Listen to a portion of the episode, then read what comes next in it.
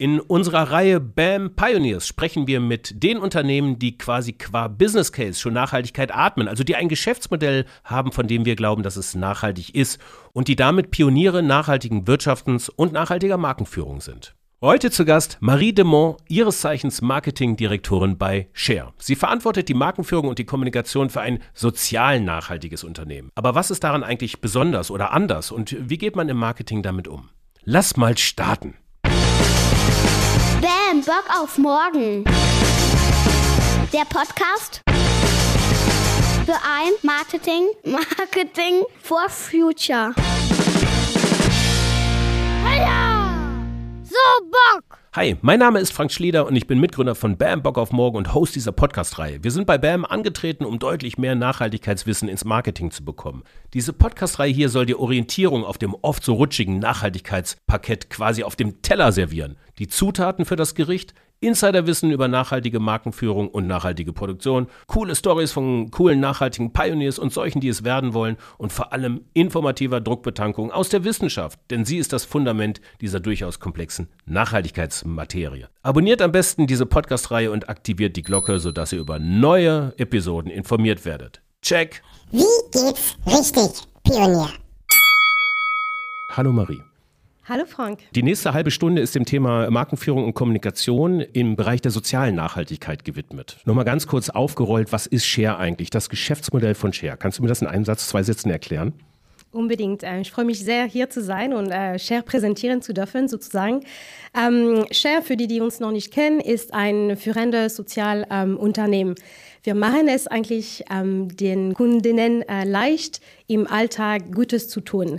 Was es bedeutet, wir haben ja viele Produkte, darüber sprechen wir, glaube ich, auch noch gleich. Und hinter jedem Produkt von Share ist eine soziale Spende. Wir fokussieren uns auf die 4 Grundbedürfnisse. Das heißt, wir haben Getränke, die für Zugang zu Trinkwasser eigentlich spenden, Snacks, die Mahlzeiten schenken sozusagen, Schreibware und Hygieneartikel für Hygieneleistungen. Okay. Also das ist so eine Art One-by-One-Prinzip heißt das. Also ich habe das so, also Share hat ja angefangen mit Wasser und Mehl, meines Wissens nach so. Und es gab irgendwie Kauf eine Packung Mehl und es wird irgendwo anders in der Welt ein Brot gebacken. So. Oder kauf eine Flasche Wasser und es wird nach einer bestimmten Anzahl an Wasserflaschen wird ein Brunnen gebaut und sowas. Solche Sachen, oder? Wir haben eigentlich mit 3 Produkten gestartet und diese 3 Produkte sind immer noch in unserem Top 3 und die sind ein Nussriegel, was eine Mahlzeit spendet. Du kannst dir das so vorstellen, bei einem Projekt von uns, was wir unterstützen, kriegen Kinder im Dritten Welt wie nennt man das? Eine Peanut Butter Paste, enriched mit Vitaminen. Und wenn sie 3 von diesen Beuteln am Tag kriegen über ein paar Wochen, dann sind sie quasi aus der Hungernot heraus und können den normalen Entwicklungsgewicht wieder erreichen. Also das ist, was unsere Nerdbars zum Beispiel supporten an Projekte. Ein anderes Produkt, was wir seit ganz am Anfang haben, ist unser Wasser, was Zugang zu Trinkwasser eigentlich dient in wasserarmen Regionen. Und das 3. Produkt, was wir auch seit sehr, sehr langem im Portfolio haben, sind die flüssigen Seifen, die dann für Hygieneleistungen spenden. Also Mehl kam eigentlich später, genau. Und also um das noch abzuschließen, ihr arbeitet mit Hilfsorganisationen zusammen und ein fester Teil eures Umsatzes fließt quasi in die Arbeit der Hilfsorganisation. So ist das connected, ja? Genau, wie du das gesagt hast, jedes Produkt hat einen unmittelbaren Impact, mit dem er verkoppelt ist. Dafür arbeiten wir mit international anerkannten Hilfsorganisationen, sowohl weltweit, also abroad, als auch hier in Deutschland, wie zum Beispiel Welthungerhilfe, Caritas, Save the Children und so weiter und so fort, die Projekte durchführen. Und wie das funktioniert, ist, dass bei jeder Produktentwicklung ganz am Anfang festgelegt wird, wie viel wir pro Produkt ausgeben können.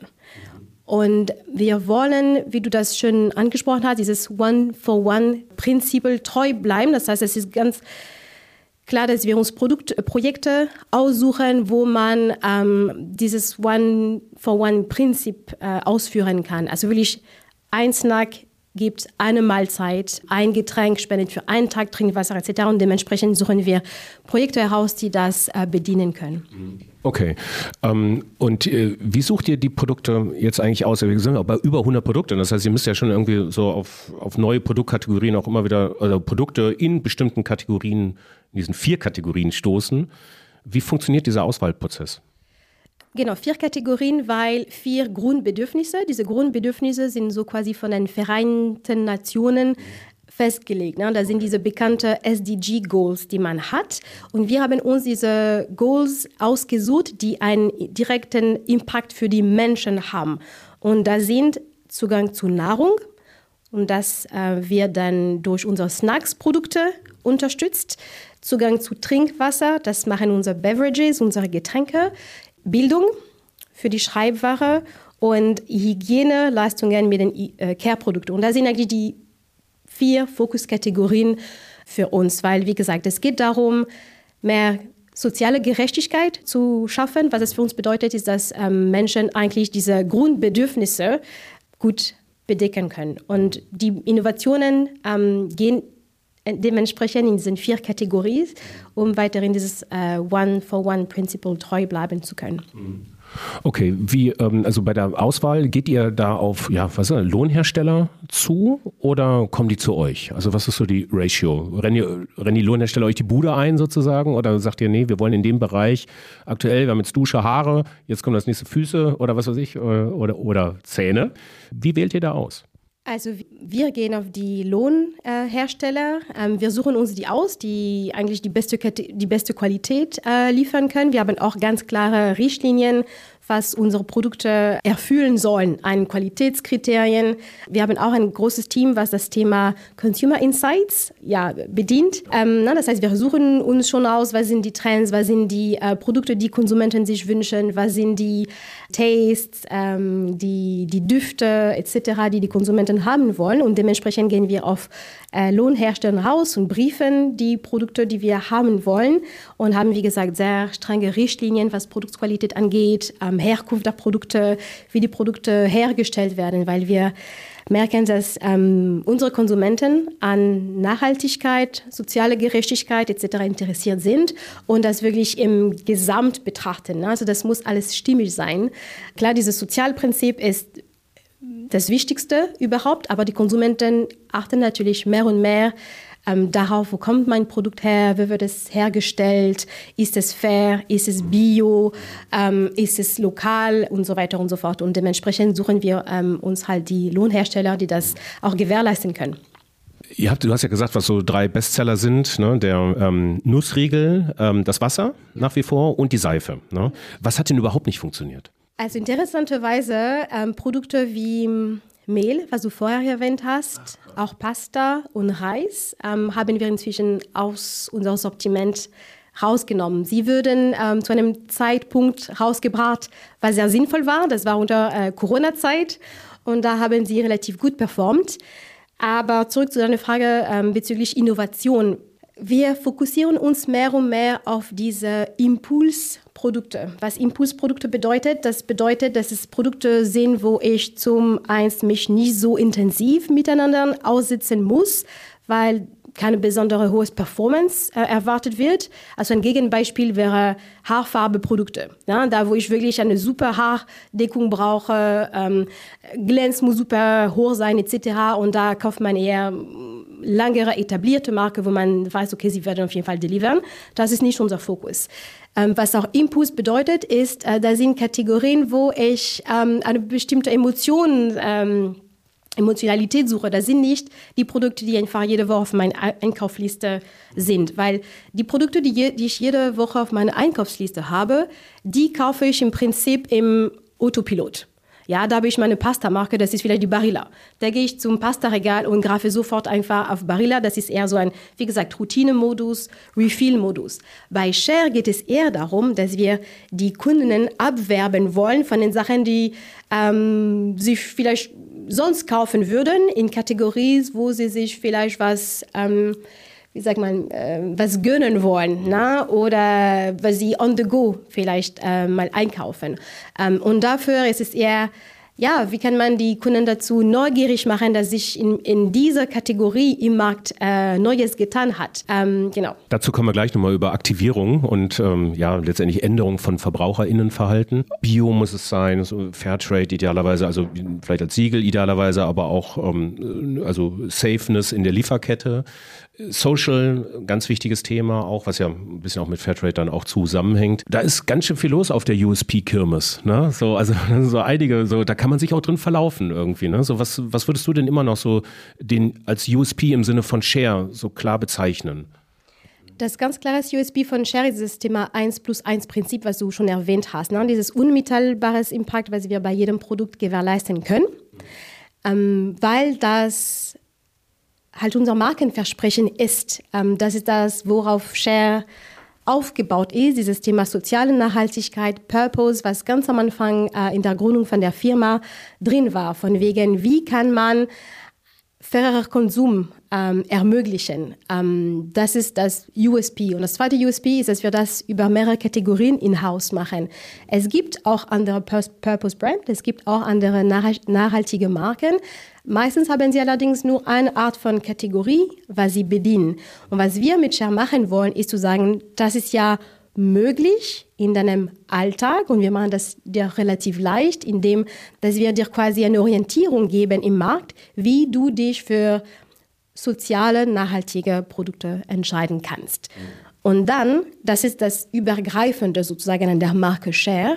Und dann, wenn du auf der Produktebene bist, da gibt es dieses Thema Job to be done. Also was erwartest du als Kunde von einer Seife, von einer Packung Chips, von einem Getränk, ein Energiegetränk zum Beispiel.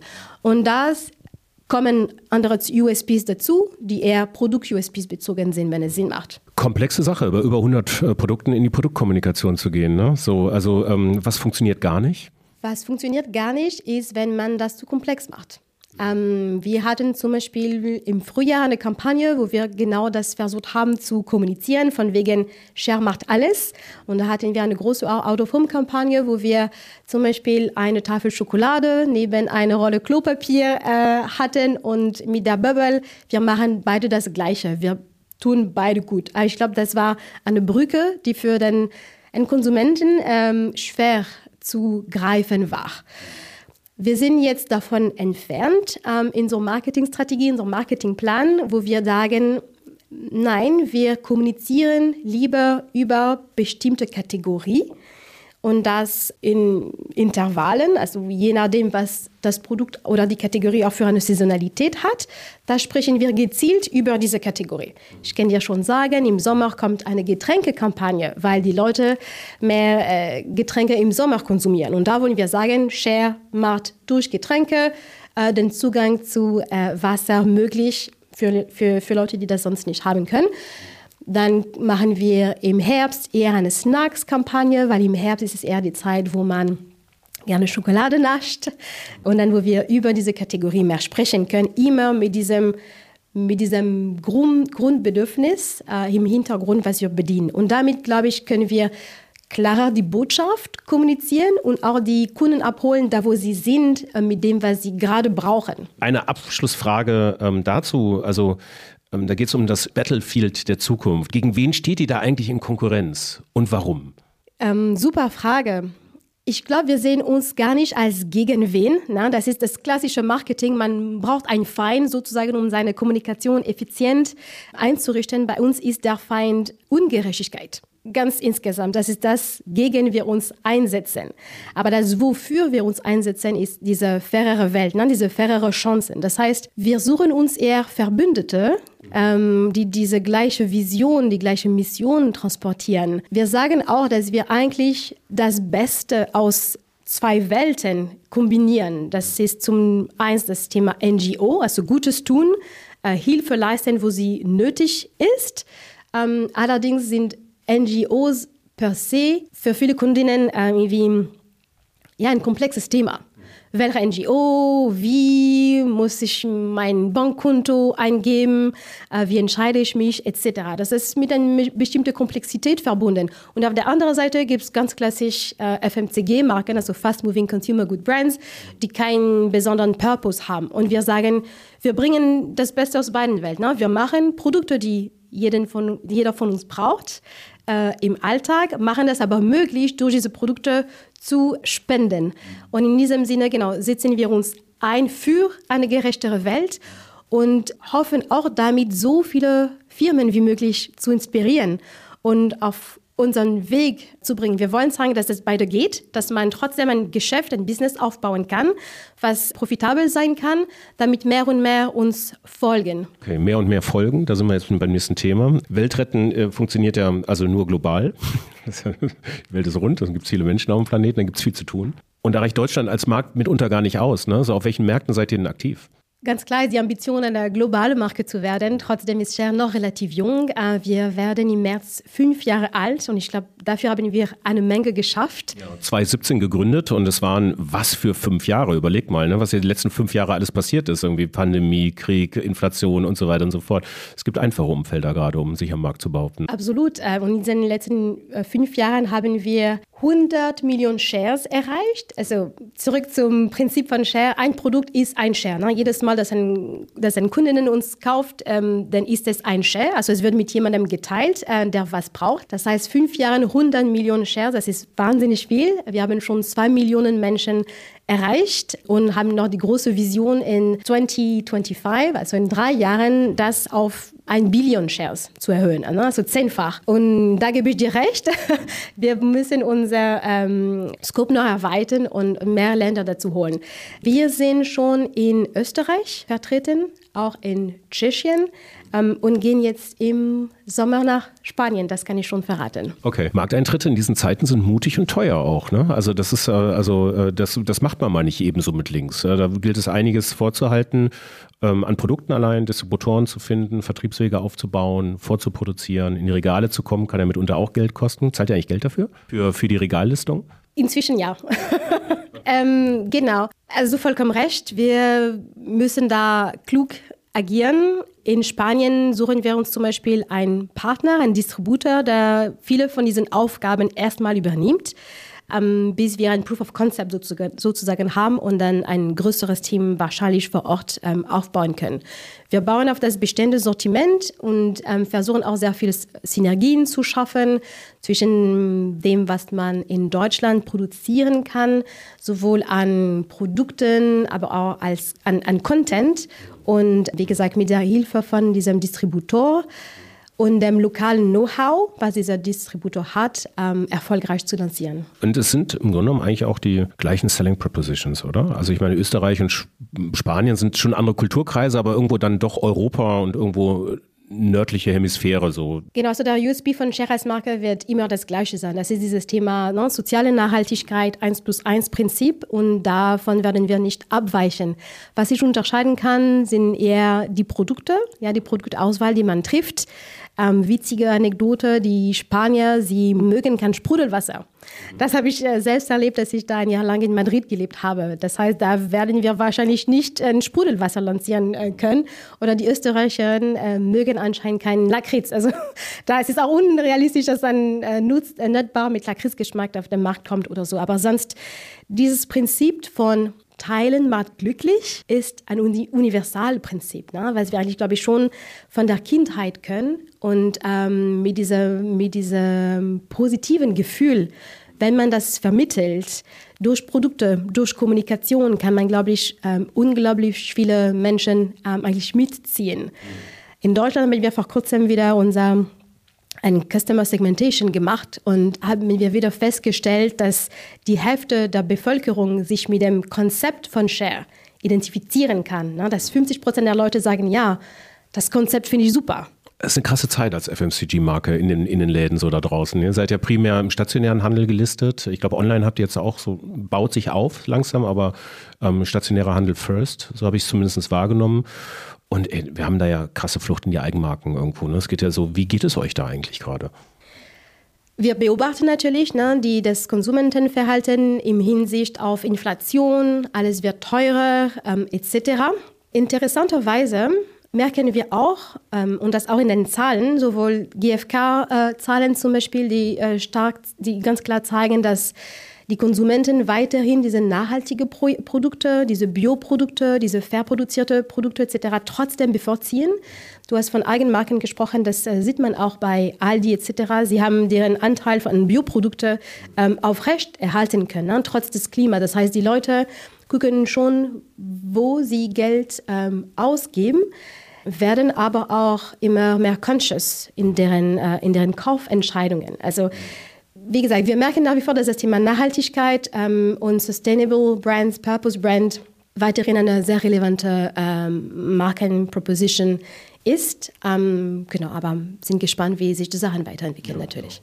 Das Bewusstsein für soziale Themen, hat sich das im Lauf der Jahre in der Gesellschaft verändert? Also merkst du da eine höhere Sensibilität für diese Themen und dementsprechend vielleicht auch eine eher Kaufbereitschaft? Wie hat sich das entwickelt, diese soziale Empfindsamkeit der VerbraucherInnen? Wie gesagt, ich glaube, genauso wie das Thema ökologisch vor ein paar Jahren, als es noch relativ neu war, braucht es Erklärung, braucht es Rollmodells, die das nach vorne treiben. Was wir auf jeden Fall merken, ist, dass es auch unseren Partnern gegenüber immer ein wichtiges Argument wird. Was bringt ihr zu Tisch? Nicht nur Produktinnovation, aber auch das Thema Storytelling. Hilft uns unglaublich in der Argumentation, in der Produktlistung, indem dass mehr und mehr Marken auf uns zukommen und zusammenarbeiten wollen, weil sie sich auch dadurch profilieren können. Sie können auch dadurch zeigen, hey, wir engagieren uns für soziale Themen. Das wird immer wichtiger, sowohl für Mitarbeiter, für Konsumentinnen etc. Also das ist wirklich unser Grundpfeiler. Und wie gesagt, ich merke mehr und mehr Nachfrage von allen Seiten für mehrere Initiativen in dem Bereich. Ja. Du hast gerade über Storytelling gesprochen. Was funktioniert auch da besser? Ist es die Dystopie oder ist es die Utopie?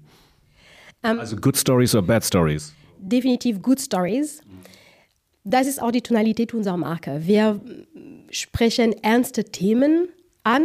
Ich habe schon gesagt, Hunger, fehlende Bildungssysteme und so weiter und so fort. Das sind natürlich sehr ernste Themen. Aber was wir mit Share anbieten, sind Lösungen zu diesen Problemen. Also auf jeden Fall, wir geben den Kunden die Möglichkeit, einen Beitrag zu leisten und damit positiven Impact zu bewirken. Und ich glaube, das schaffen wir gut, weil wir dieses Positive immer bringen. Also wie gesagt, positiv im Sinne von, ich habe eine Lösung für euch parat, wie ihr leicht im Alltag Gutes tun könnt, aber auch indem, dass die Kommunikation auf diese positive, empowering, joyful, da wollen wir, dass die Leute mitmachen. Es gibt genügend Probleme auf dieser Welt, es gibt genügend schlechte Nachrichten jeden Tag. Wir haben auch vor kurzem unseren Blog relaunched, unser Newsletter relaunched und ich beschreibe das ein bisschen intern als I want to be the good news in your mailbox. Also dass Leute sich auch darauf freuen, mal endlich über Berichte zu lesen, die die Welt positiv verändern. Ja? Das, also über die Kommunikation habe ich noch im Hinterkopf, wir müssen ein bisschen ranhalten. Ich wollte ja nicht so lange reden, aber halt. Ihr seid ein stationäres Unternehmen und ihr habt ja Scannerdaten. Ihr kriegt ja die Scannerdaten. Ja. Und du hast ja neue Produktgruppen, vorhandene Produktgruppen, neue Zielgruppen binden, neue Zielgruppen erschließen. Wie viel anhand der Scannerdaten kannst du das sagen? Wie viel Prozent der Leute kaufen eure Produkte wieder, die sie vorher schon gekauft haben? Für viele Produkte können wir das sagen, sehr unterschiedlich von einer Kategorie zu der anderen. Es ist auch schwer über die Zeit zu berichten, weil, wie ich das schon vorhin gesagt habe, mit dem Reis oder mit der Pasta, dass unser Sortiment sich auch über die Zeit entwickelt haben. Wir haben sehr viele Produkte getestet, die nicht unbedingt erfolgreich am Markt gewesen sind und wir wieder rausgenommen haben und dafür neue Produkte gelauncht haben etc. Also das Thema Loyalty auf Dauer ist schwer zu sagen, aber wenn wir uns vergleichen mit anderen Marken, zum Beispiel anhand von Brand Funnels, wir machen Brand Tracking Studies, wo wir das auch abfragen können. Kennt ihr unsere Marke? Würdet ihr unsere Marke kaufen? Habt ihr die Marke schon gekauft und habt ihr die mehrmals gekauft in den letzten 6 Monaten? Da sind wir auf einem ganz gesunden Level. Also ungefähr 10% oder 15%, je nach Kategorie, kaufen uns halt wieder in diesem Zeitraum, was ganz okay ist. Und was funktioniert besser? Seife oder Food? Food wird natürlich viel öfter gekauft. Da sind High-Frequency-Produkte, Seife, sind unglaublich gut und ergiebig. Und daher kommen die Kundinnen leider nicht so schnell wieder. Neue Kundengruppen zu erschließen, das ist ja die eigentliche Kunst, ne? Also Markenbekanntheit voranzutreiben, zu verstehen, was eigentlich das Prinzip dahinter ist und die Leute eben auch in diese Kaufbereitschaft zu bekommen, um eure Marke weiter in den jeweiligen Kategorien zu etablieren. Und da stelle ich mir die Frage, da gibt es ja ganz viele Wege, führen dann nach Rom oder nach Paris oder nach Berlin, wie auch immer hin, aber du weißt, was ich meine. Die Frage ist, gibt es da eine Pauschalformel von, was hat funktioniert in den letzten Jahren, neue Kundengruppen zu erschließen? Also gerade dann in der Kommunikation. Oder ist das ein Point-of-Sale-Ding, dass man, ihr seid ja unfassbar viel noch präsent in den Drogeriemärkten und in den Handelsmärkten als Aufsteller am Point-of-Sale. Das heißt, so, das ist ja doch eine sehr besondere Position. Ist es das, was funktioniert? Kannst du das so pauschal sagen? Pauschal kann ich das nicht sagen. Wir wachsen, glaube ich, organisch ganz gut seit Anfang an. Durch mehrere Levels, würde ich sagen. Du hast das Thema Distribution schon angesprochen. Share ist damals gestartet mit einem starken Partner im LEH-Bereich, also Supermärkte. Das ist die Rewe Group. Und dann im Drogeriesektor mit DM. Inzwischen sind wir natürlich in weiteren Supermarktkette und Drogeriekette unterwegs und jedes Mal, dass man einen neuen Partner, Retail-Partner zu sich holt, erweitert man auch automatisch die Zielgruppe. Ich meine, inzwischen sind wir auch beim Discounters, da sind vielleicht auch andere Konsumentinnen unterwegs, ne? Das ist die eine Sache. Die zweite Sache ist unsere Kommunikationskanäle. Wir haben unsere Social-Media-Präsenz erweitern. Wir gehen dieses Jahr ein bisschen strategischer an das Thema TikTok und so weiter ran. Da so wiederum die Möglichkeit, weitere Zielgruppen zu aktivieren, auch mit Content-Creators. Also immer die Möglichkeit, dein Reach zu erweitern. Und last but not least, wie ich das gesagt habe, auch Multiplikatoren im Sinne von Influencern natürlich, aber auch Marken, mit denen wir kooperieren für bestimmte Kampagnen oder mit der Deutsche Bahn. Da sind wir da auch sehr stark zusammen. Und erschließen auch dadurch eine immer größere Zielgruppe. Oder man schüttet den Markt natürlich mit krass viel Kohle zu und fährt eine Out-of-Home-Kampagne nach der nächsten. Das wäre auch schön, oder? Ja gut, aber in unserem Fall geht es wirklich darum, dass wir so vielen Menschen an so vielen Orten wie möglich erreichen wollen. Und das geht primär durch Point of Sales. Ja? Also neue Distributionswege, Out of Home. Ich habe schon von Deutsche Bahn erwähnt. Wir sind auch bei Ikea. Da erreicht man auch unglaublich viele Leute und werden mehr und mehr Partnerschaften in dieser Art zu uns holen. Und damit, wie gesagt, die Konsumenten dann abholen, da wo sie sind. Das ist unser größter Level. Und dann hast du auch gesagt, das Thema Online. Ich glaube, das ist für uns auch noch weiterhin ein Riesenpotenzialfeld, was wir Schritt für Schritt angehen, weil heutzutage geht nicht mehr das eine ohne das andere. Was ist mit dem Thema PR eigentlich? Macht ihr da auch was? Was sind eure Erfahrungen damit? Das war vor allem am Anfang ein sehr wichtiger Aspekt der Kommunikation, weil wir das schon gesagt haben, so viel dazu berichten gibt und dass es eine ziemlich neue Idee auf dem Markt kam mit dieser Transformation der Wirtschaft, Transformation der Art und Weise, wie wir alltägliche Produkte kommunizieren. Also wir haben am Anfang sehr, sehr viel PR bekommen und machen das weiterhin. Wir haben intern eine PR-Abteilung, die immer wieder dafür sorgt, dass wir in der Presse ankommen und auch die vielen Anfragen, die uns erreichen, auch managen. The proof of the pudding is the eating im FMCG-Bereich mehr denn je. Die Leute müssen es am Ende kaufen, um auch die bekannten, althergebrachten Industriemarken, diese bösen, würde ich jetzt mal sagen, auch wirklich verdrängen zu können. Ne? Stimmt, genau. Ja. So, ich habe mir sagen lassen, Marie, also du bist, also erstmal schaut's. Applaus, dass du diesen Podcast irgendwie hier geschafft hast, weil du das erste Mal auf Deutsch, oh no, mein Deutsch ist nicht so gut, ich finde das überhaupt nicht, du hast das richtig geil gemacht, so. Und du bist Französin, du bist seit vielen Jahren in Deutschland und ich habe mir sagen lassen, dass du in Deutschland den ersten Job schon Point-of-Sale-Marketing gemacht hast. Du hast Produkte auf der Fläche versucht, an die Frau, an den Mann zu bringen. Das ist ja richtig die harte Tour, ne? Oder? Also was hast du davon gelernt, so? Ja, also das stimmt. Ich bin 2008 nach Deutschland gekommen, damals aus Liebe. Ich habe meinen Mann im Studium kennengelernt. Damals aus Liebe? Ja. Genau, damals schon. Wir sind immer noch zusammen, glücklich verheiratet, haben 3 kleine Kinder. Genau, und der ist Hamburger und deshalb bin ich, wie gesagt, 2008 nach Hamburg gekommen und habe bei Beiersdorf angefangen. Und zwar bei diesem Trainee-Programm, was Beyond Borders heißt. Und das war schon damals ein Mix aus Marketing und Vertrieb. Also super, dass ich beide ausprobieren könnte. Und das Programm ging so, dass man mehrere Stationen gemacht hat in der Firma. Die erste Station war ganz gemütlich in Hamburg. Und dann hieß es nach 3 Monaten, du gehst nach Köln. Und du machst Außendienst. Super nette Leute in Köln, kann ich sagen. Genau, aber du machst Außendienst. Und das war natürlich krass, weil damals war mein Deutsch nicht so gut, in Anführungsstrichen, wie heute. Und I had to learn the hard way, sage ich mal so. Aber das war wirklich super, um dieses Verständnis zu bekommen, was sind die Herausforderungen, die man als Vertriebler hat. Wie stehen überhaupt die Produkte am Point of Sales? Wie ist da der Umfeld? Wie entscheiden sich Konsumenten? Das wirklich live vor Ort zu beobachten, das ist wirklich eine sehr lernreiche Erfahrung gewesen, die mich weiterhin prägt und die mir, glaube ich, hilft sehr in der Zusammenarbeit mit unserem Partnerschaftsteam hier, zum Beispiel bei Shell. Kannst du mir einen Tipp geben? Also so dein Number One Hack, how to convince people am Point of Sale? Wow, das ist die 1 Million Frage. Ich glaube, sehr wichtig ist Single-Minded Communication.